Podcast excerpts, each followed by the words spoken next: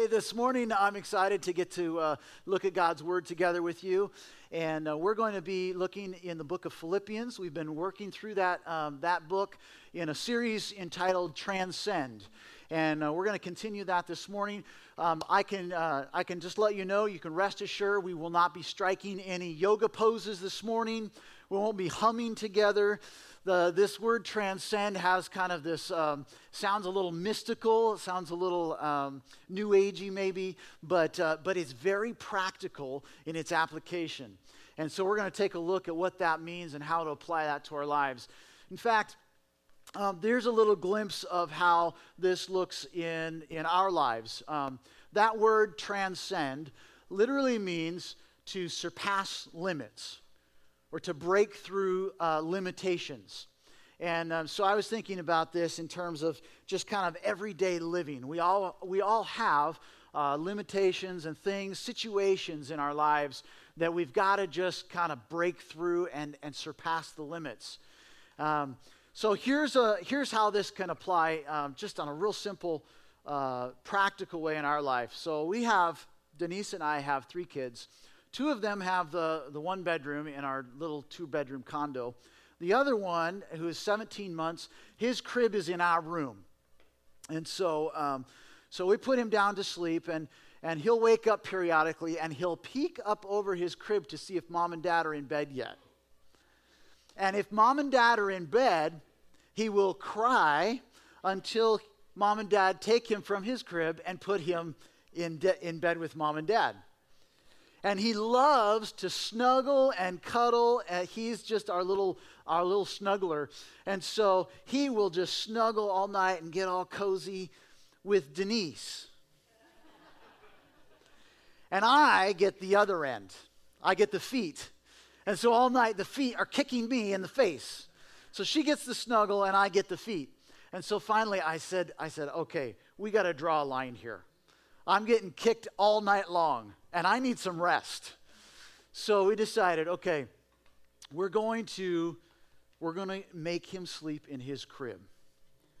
Now we knew, I knew that would come at a price. For two nights solid, this kid was screaming to come back into mommy and daddy's bed. Limits had to be transcended we had to break through because I knew on the other side was the promise of peaceful sleep rather than feet in my face all night. We all face limits, uh, limitations all the time that we have to break through and, and get to the other side of. And it can be painful, it can be difficult in our circumstances to see that there can be something better to see that there can be something on the other side that where there's breakthrough and, and peace, a peaceful night's sleep. And so a lot of times we're willing to put up with the crying baby, so to speak, because it's too challenging to actually push through and get to the other side. Well, this morning we're going to look at how Paul in the book of Philippians writes about transcending our circumstances to let the gospel break through in real ways. And what's incredible is that Paul, um, Paul's example is so vivid because he uses his own story. He uses his own circumstances. And I love that, that his message to us is that we can get beyond circumstances and we can allow the gospel to break through in real ways that welcome in God's kingdom in our lives, whether those circumstances are rosy or really difficult. So, for the gospel to, to break through, the first thing we need to understand is what is the gospel, right? So, if you don't know what the gospel, here, here's the gospel in a nutshell. This incredible truth that beyond, but before the beginning of time, from, from, from as long as God has existed, He has had us in mind and he's wanted to have relationship with us and he created us and he gave us free will and we with that with that free will we chose to do something other than have relationship with god as he intended and so there was separation that happened and so for all of human history god's God has been on this mission to reconcile us back to himself. And he went to great lengths to do that in us. In fact, he sent his son so that his son would take on the penalty of our sin, that we could have a pathway to have right relationship with God again. And so his mission in the world today is that he would use the church and any means possible to bring people back in relationship with him that we can experience his kingdom here and now and for eternity. That's the gospel. And that's the gospel that Paul writes about here in Philippians that in the middle of our situation, this gospel can transcend whatever you're facing in your life and it can take root. The kingdom of God can advance. So this morning, I, I, I want to take a look at what this means for us. First of all, I love how Paul sets this up. So, so Paul is writing this from prison. Now, if I was writing from prison, my narrative would be a little bit different than Paul's. Mine would probably be something like um, posting the body cam footage of my arrest on YouTube for all to see. It would be Instagramming my story uh, of selfies with my bread and my water and the rats running through. It, it would be documenting my arrest and what transpired. That's what my report from prison would probably look like. And Paul takes a very different approach in his report from prison. In fact, you'll find in his account nothing about his arrest. You'll find nothing about his court trial or, or how he was treated. You won't find how the food was or the, the, what, what medical conditions he was facing. He skips all of that to focus on the most important thing to him what the gospel is doing in that situation, how the gospel is taking root. He was so focused on this um, as an example of the gospel that it, it challenges us to the core because that was the passion of his life, even in a prison cell. And so he focuses on that. We're going to pick up his report here in Philippians chapter 1, uh, starting in verse 12. So let's read how he phrases his report uh, and what he's uh, wanting to accomplish here in Philippians. He says this in, uh, starting in verse 12. He says, I want you to know, brothers, that what has happened to me has really served to advance the gospel, so that it has become known throughout the whole imperial guard and to the rest that my imprisonment is for Christ. And most of the brothers, having become confident in the Lord by my imprisonment, are much more bold to speak the word without fear. Some indeed preach Christ from envy, and rivalry, but others from goodwill. The latter do it out of love, knowing that I am put here for the defense of the gospel. The former proclaim Christ out of selfish ambition, not sincerely, but thinking to afflict me in my imprisonment. What then? Only that in every way, whether in pretense or in truth, Christ is proclaimed. And in that I rejoice. Yes, I will rejoice. So Paul's, um, Paul's report is very different. It has a very different focus. It has a focus on the gospel as the primary thing, even in his situation and where he's at. Now, this is important because he's writing the church at Philippi, and Philippi was a significant city in the Roman Empire. In fact, citizens of Philippi, they would have taken a lot of pride in the fact that they were Roman. They would have gotten some tax free benefits from being citizens. That's pretty cool. But they, they would have had this idea of this this city and uh, national pride in being Roman.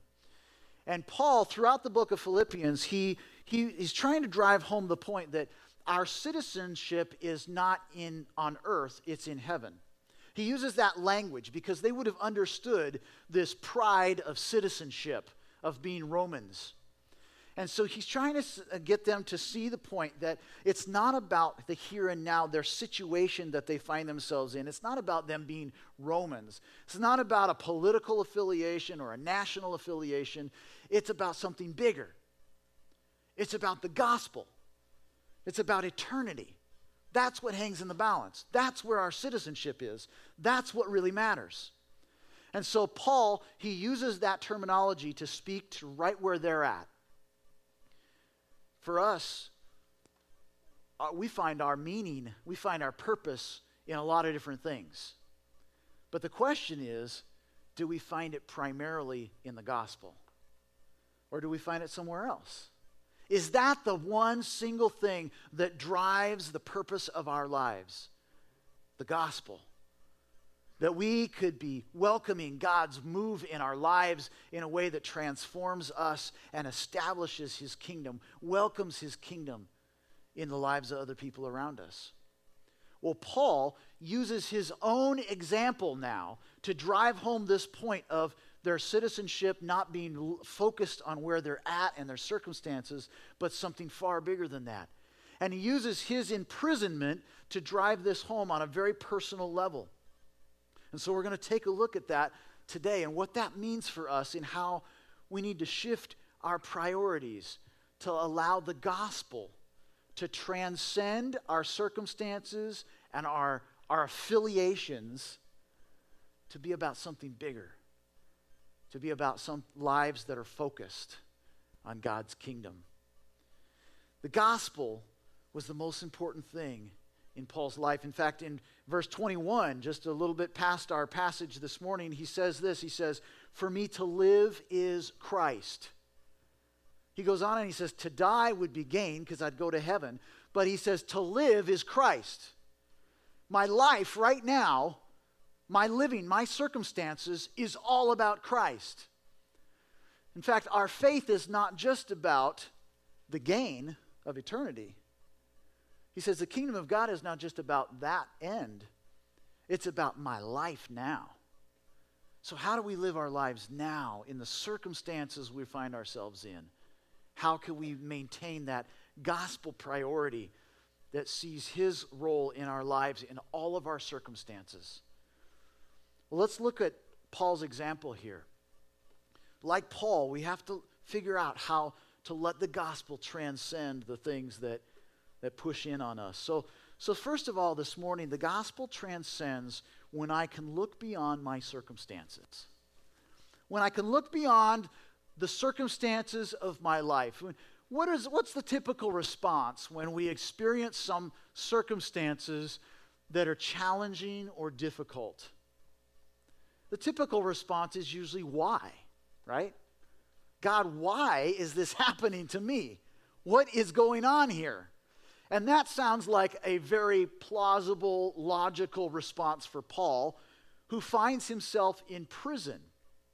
I mean, the gospel was exploding. It was the early church. This was a radical message that people had, had never heard before. It was taking root uh, Paul was, was going to different places and establishing the church, and great things were happening. And now he's in prison. I would be saying, Why? God, why would you do that? Why would you bring me here? Why now? Why here? Why me? But Paul looked beyond the circumstances.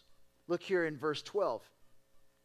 His confident response to this is not why, it's, I want you to know, brothers, that what has happened to me has really served to advance the gospel. Really? Would that be your take on the situation? If you were tossed into prison in the middle of the, the prime of your ministry, would you be saying, Well, I know I'm now in prison, but I'm sure it's to advance the gospel? No, you'd be saying, What? Right when I thought it was going well, now, this barrier, this roadblock, is going to shut things down. Instead, he trusted that God was going to be at work through this. Now, I, uh, when, when Denise and I moved here into this area, uh, it was to get ready to go to the mission field. That's what I had gone to Bible college for and studied. That's what um, I had gone to work for our denomination's missions department and was focused on working with the national leaders around the world. And we felt like, okay, our time has come. And so we, um, we were making arrangements with national leaders and, and having that dialogue. And we decided we're going to sell everything we own and we're going to save and fundraise for a year so that we can launch to the mission field. And so we moved in with her parents um, in Moorpark, and we lived there while we saved. And during that year, God began to shift things. In fact, shift is probably too light of word. He took a hard right on us. Has God ever taken a hard right in your life? It was a really confusing time for me because I felt like, okay, Lord, you, I, I feel like you called me to study for missions. I, you, you led me in this direction, and now it's falling apart, and other doors are opening, and it doesn't look like what I thought you were leading me into. And I wrestled with the Lord. I have to tell you that God will take hard rights on us. And we have to understand that in our circumstances, He's about 10 steps ahead of us, maybe hundreds of steps ahead of us. And it's confusing, it's challenging. And we have to break through those things. I am so grateful that God planted us here. I'm so grateful that we obeyed what, where He was taking us. It's been incredible. But in the circumstances that we face, it's challenging and it's confusing. And sometimes we have to say, okay, God, this doesn't look like what I thought it was going to.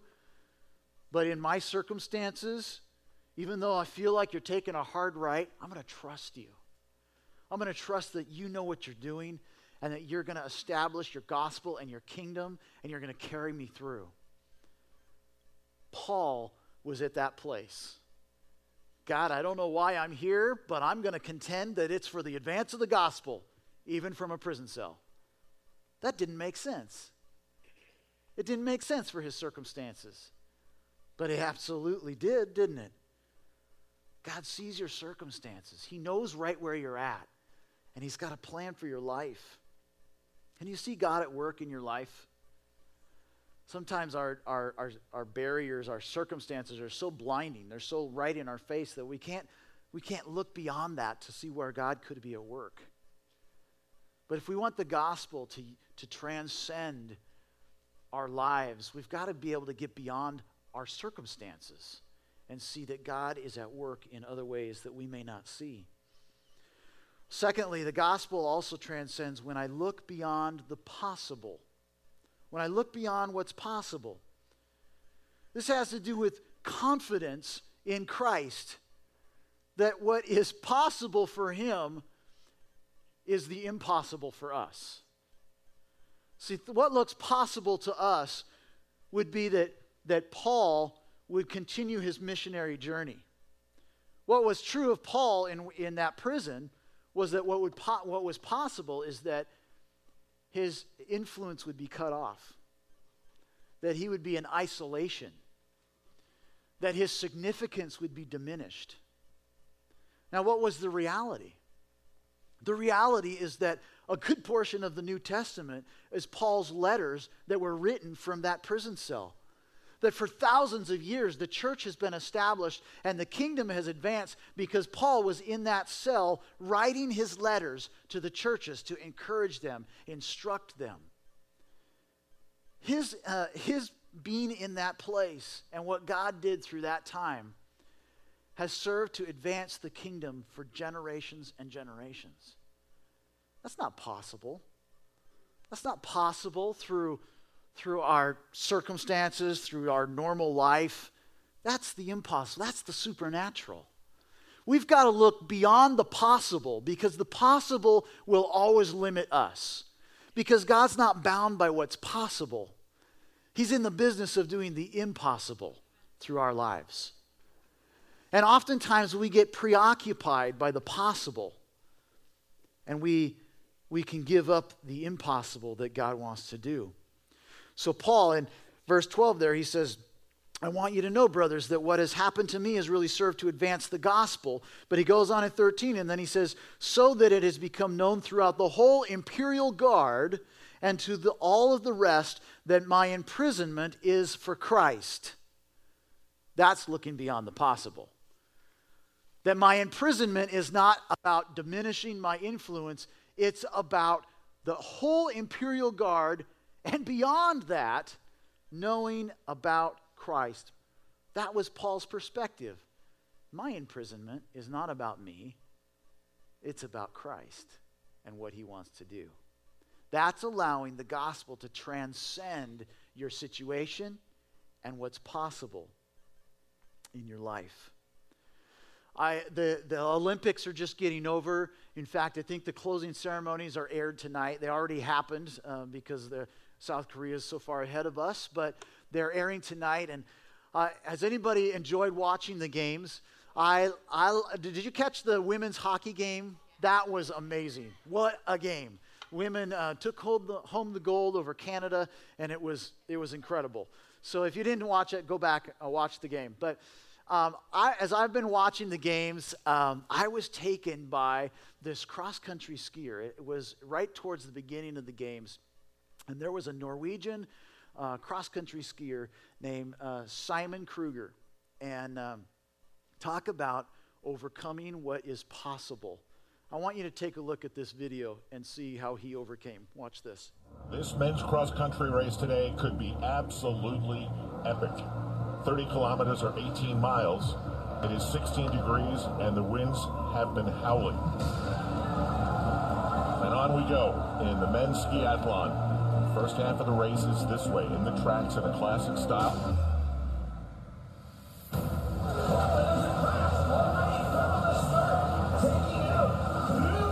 It looked like somebody ran into Kruger, and the two skiers right behind him just end up piling right on top of him. Kruger, who is in his first Olympic start, and he only gets about 150 meters, and he's already off the back. In the men's skiathlon, they are pushing the pace hard. They're racing. This is old school cross country ski racing here. If there is a race you didn't want to fall in the first 200 meters, it's this race. In this sport, you always watch Italy, Sweden, but definitely Norway. Slowing pace is helping Kruger get back into this race. Into the second half of the race, freestyle, and this race is really on. Oh, it's setting up to be a classic already. These races do not normally transpire this way.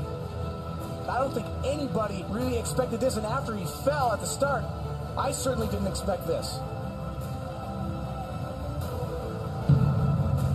What we've seen today is really remarkable. He has made it through this entire 68-man field to get back in front right there. A crash, a fall, he got knocked on the head, but he recovered. We live for races like this. Wouldn't it be amazing if Kruger could come home for a medal after that start? Wow, this is pretty unbelievable. He's went from the back of the field to the front of the field. He's the only guy in the race who can say he's done that today. Sometimes a little bit of adversity goes a long way with motivation. If anybody deserves this win today, it's Simon Hegstad Kruger.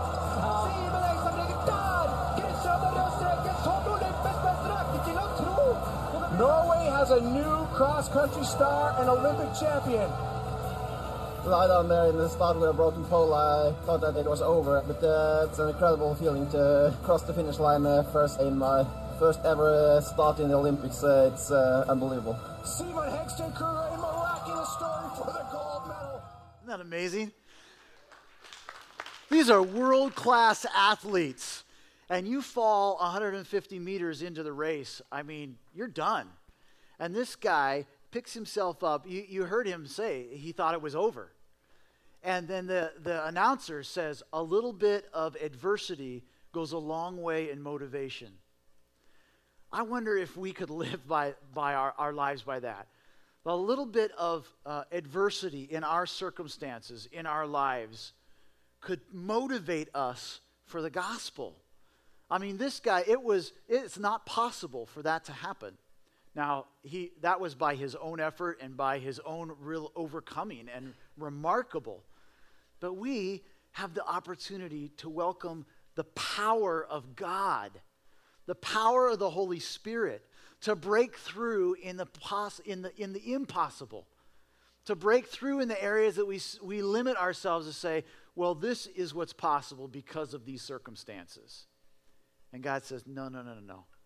There's a much bigger picture. There's a much bigger thing going on behind the scenes that you don't know about. I've got a victory for you, and I've got a victory for the gospel that you haven't even imagined yet. Amen? Listen, there's, some pro- there's a progression here that we can, we can look at our situation and we can discount it and we can count ourselves out and we can kind of phone it in and say, it's done, we're over. Or we can look to the power of the cross and we can say it's not over because it's never over when Christ is in the mix. And we can, with confidence, say, in the middle of my situation, I'm going to contend for Christ. From the risen, middle of my prison cell, this is going to be about Jesus. And it can carry us through, it can transcend. This is how Paul in uh, Philippians chapter 4, he says, I've learned in whatever situation I am to be, in, to be content. I know how to be brought low and I know how to abound. In any and every circumstance, I have learned the secret of facing plenty and hunger, abundance and need. I can do all things through him who strengthens me. Why can he say that? Because there's a confidence not in what's possible, but what God can break through beyond the possible to the impossible. So we've got to let the gospel transcend and look beyond the possible. A third thing here is the, that the gospel transcends when I look beyond my disappointments. When I look beyond my disappointments. Now, it's disappointing when things don't go our way. All of us love to have our way, don't we? We wake up in the morning, we've got an agenda off the bat, we know what we want to get done. And for good or bad, if things don't go our way, we don't love that. We want it to go according to plan. But things don't go according to plan, do they? They never do. And when that happens, we can be disappointed. There's disappointments all the time in our lives that we experience, whether little things or big things in our lives that are disappointments. And they, they can actually derail us in our lives, the disappointments that we face when things don't go our way. Well, here in verse 14, Paul, um, Paul is disappointed also. But it's not for a, the selfish kind of reasons that would focus on him. What's Paul disappointed in? Was it, was it that he was in prison? I would be disappointed in that. No, he's not even disappointed that he's in prison. Listen in verse 14. It says, and most of the brothers, having become confident in the Lord by my imprisonment, are much more bold to speak the word without fear. Well, that's pretty awesome, isn't it? What if we could say that of Simi Valley? If we could say, most of Simi Valley, having become confident in the Lord, is much more bold to speak the gospel. That would be an incredible statement. But listen to this. I hear in Paul's statement here a longing for the gospel to take root. But that word most, I think there's a disappointment in that for Paul. I think there was such an expectation that the gospel would break loose that he's disappointed that not everybody has accepted Christ, that most of them have. Now, that's something to celebrate. That's amazing work of God. But Paul was so singularly focused, it was what he was there for. He had placed his trust in Christ. And why would Paul be disappointed by what God is doing? That he's disappointed that more people have not given their lives to Christ. That it wouldn't be true that they would say all the brothers have become confident in God. Is that the level of passion for the gospel that's displayed in our lives? That we could get past our disappointments. Our disappointments wouldn't be about the situation we find ourselves in, but that we would be disappointed where the gospel has not penetrated yet. That that would be what we're disappointed for. You see, that takes it out of the realm of our circumstances and what, uh, what we live with in our situation, and it puts it back on God to say, Lord, I want to see you just saturate through my life, in my situation, whatever I find myself in today, I want, I want your gospel to take root in every life around me because of my story, because of my situation. We've been telling Antioch stories and, and letting people have the opportunity to share what God is doing in their lives. And it's incredible testimony because God is doing awesome things among us. And it's true that when God works in our lives, we want to tell the story because we want Him to get the credit. We want the gospel to, to, to be, be preached. We want the kingdom to be established because of what He's done in our lives. That's why He's working in us. That's why He's healing us and restoring us. It's for us, and it's for the people around us. It's for us and our well being, and it's for His kingdom to advance. So we have to, we have to be disappointed for other things. We've got to be disappointed for where the gospel is not penetrated yet. I went recently to um, a, a, seminar on world mission, and uh, they were talking about unreached people groups. And they were saying there's a lot of different stats out there, but there's an organization that has kind of compiled the data of a lot of different organizations. And they said that there's, they actually have the exact number and they can tell you exactly which people groups are not reached yet with the gospel. There's something like uh, a little, a little less than 1,200 people groups in the world today that have no representation in them of the gospel. That's what I want to be disappointed in. I want to be disappointed that there's people in our world that have not yet heard. That have not yet heard.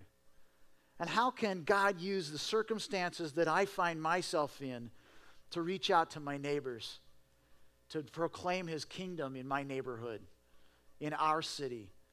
That we could say, all of Simi Valley has become confident to share the gospel of Jesus Christ. Wouldn't that be incredible?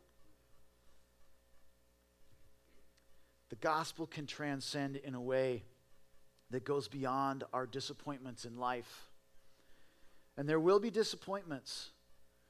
There'll be disappointments that do, try to derail you, where some of us are still contending for a mother or a father to receive Christ, or a, uh, or a son or a daughter who's estranged from God. Some of us are still contending for a coworker that we've been trying to share the gospel with for years, or a neighbor that is just so difficult to reach. Those are, those are good, good opportunities to be disappointed that the gospel hasn't yet reached. And so use your life, use your story to let God transcend the disappointment and be the answer. Don't give up. Don't be disappointed. Don't let it derail what God wants to do through your life and your story. Lastly, the gospel transcends when I look beyond my attacks. When I look beyond my attacks. Now, we all face attacks in our life. Some of them are big, some of them are little. It might look like um, a coworker uh, taking the taking the, the promotion that we thought we were going to have it might look like uh, gossip uh, being spread against you or a lawsuit that someone files against you. In the loony home, a typical scene that feels like an attack might go like this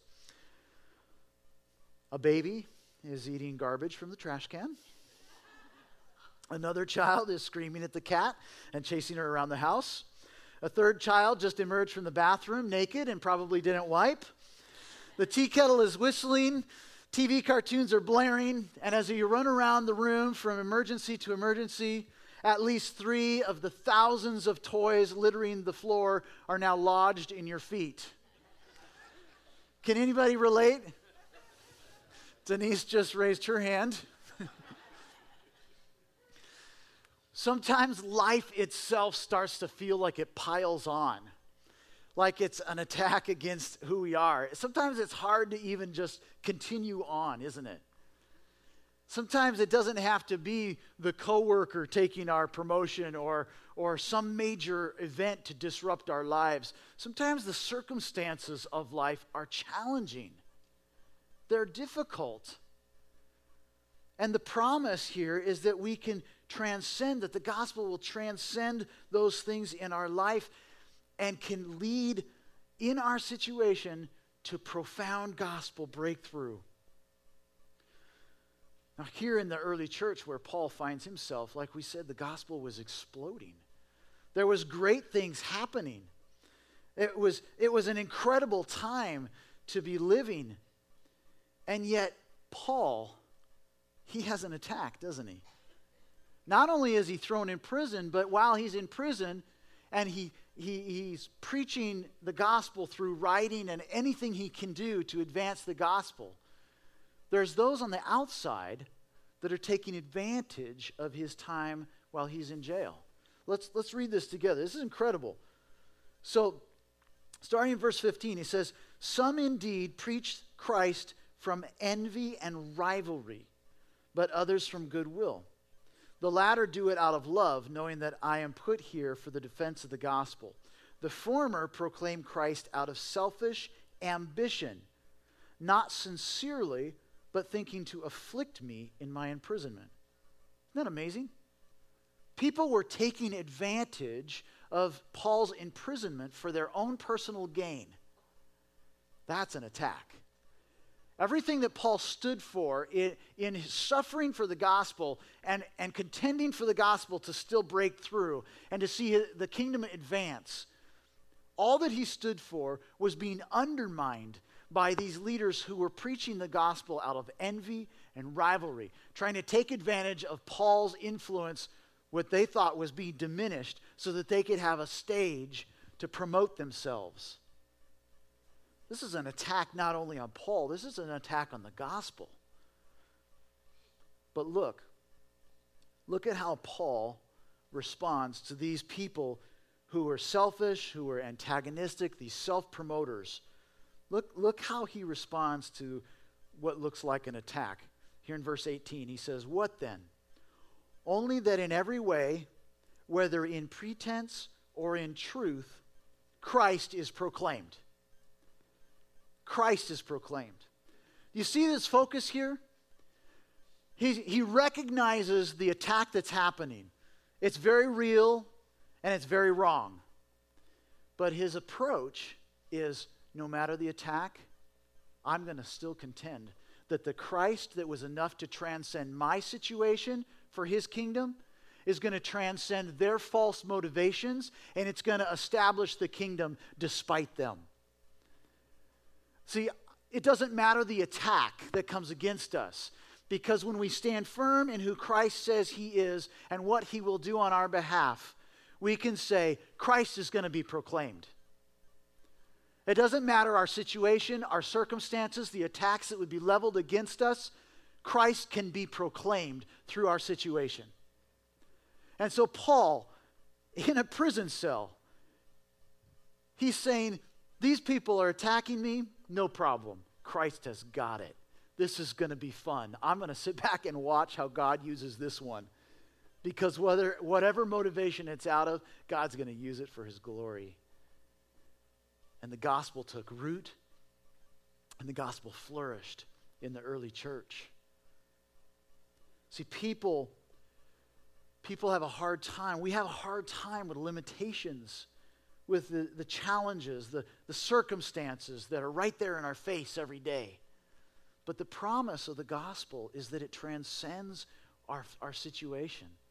That God's got another plan that's at work, and He'll use those things for His glory and His kingdom, and we get to be a part of it. I'm grateful that God will always break through when we allow Him to. He'll always break through when we allow him to. If we're, if, if we're preoccupied by the attacks, by the situation, by the things that challenge us, by, by the things that, that can derail us, we'll never get to see the full potential of what God wanted to do through our life and our circumstance. See, God will use the lowest points of your life for the greatest gain of his gospel.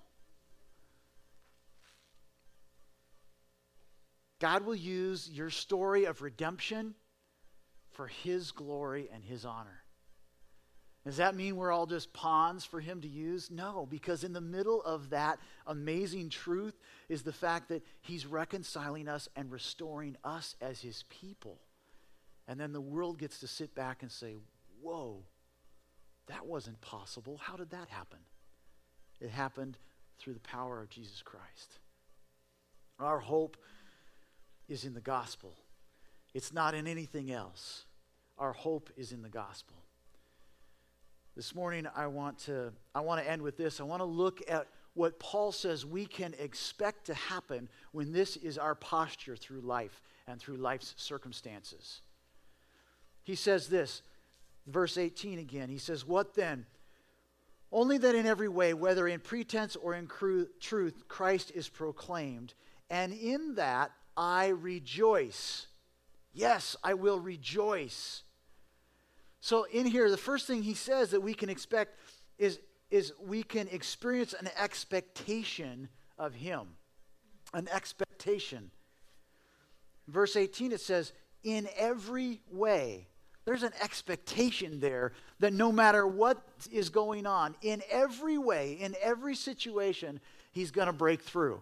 We, in whatever situation we face, we can have an expectation when this is our posture. Second, he says we can have a hope. He says, in every way, whether in pretense or in truth, Christ is proclaimed. Christ is the hope. He's the hope of the world, He's the hope of our lives. And in every way, if he's going to be proclaimed, then Paul is saying we get hope. We always have hope in any situation. Because when we let the gospel transcend our situation, Christ is going to be proclaimed. Hope is going to be declared in that situation.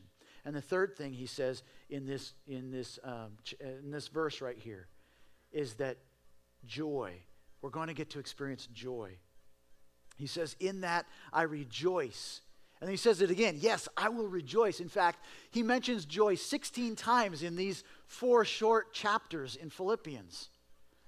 He says, The life of someone who can find their, their presence, their centering on the truth of the gospel, rather than the, the circumstances that swirl around us, the peripheral of our lives. The person who can be centered here, they're to be a, it's going to be a life of joy. You're not going to be torn in all different directions by anything that comes along. You're going to be solid and have the joy of the expectation of his hope. This morning, I want to, um, I want to end by just inviting you to close your eyes, and I want to pray together. But before I pray, I just want to, I want to invite you to think about the situations of your life that God would want to use for something far greater than what you see as possible. What are the places in your life? Maybe, maybe something has come to mind as I've been talking, a, a difficulty that you have been enduring, something where you're saying, Why me? Why now? Why here? What is this all about? Why, what, what's the deal, God, with this hard right that you're taking me on? I want to encourage you this morning to ask a different question. That, like Paul, we could be people that would say, Okay, God, I know who you are. And so I'm going to trust you. In the middle of the confusion, in the middle of the, the storm, I'm going to put my trust in you because I know that you will transcend this for your kingdom and for my benefit. God, I pray that that would be our, our heart and our prayer this morning. That it doesn't matter what happens to us in this life, because you will use every situation you can for your kingdom to be established. And that we could say, Lord God, your kingdom come, your will be done. When I don't understand it, when it's not easy, when it's not comfortable, your kingdom come, your will be done. And if you don't find yourself in one of those challenging places this morning, then maybe you need to say, Lord, in my comfort, in my prosperity, Lord, even in this place, I need to all the more press in to where your kingdom wants to move and work through my life so that I continue to say, Lord, your kingdom come. Your will be done. Whatever our situation is today, Lord, our circumstances, God, we contend to be a gospel people with your gospel as our primary focus in life.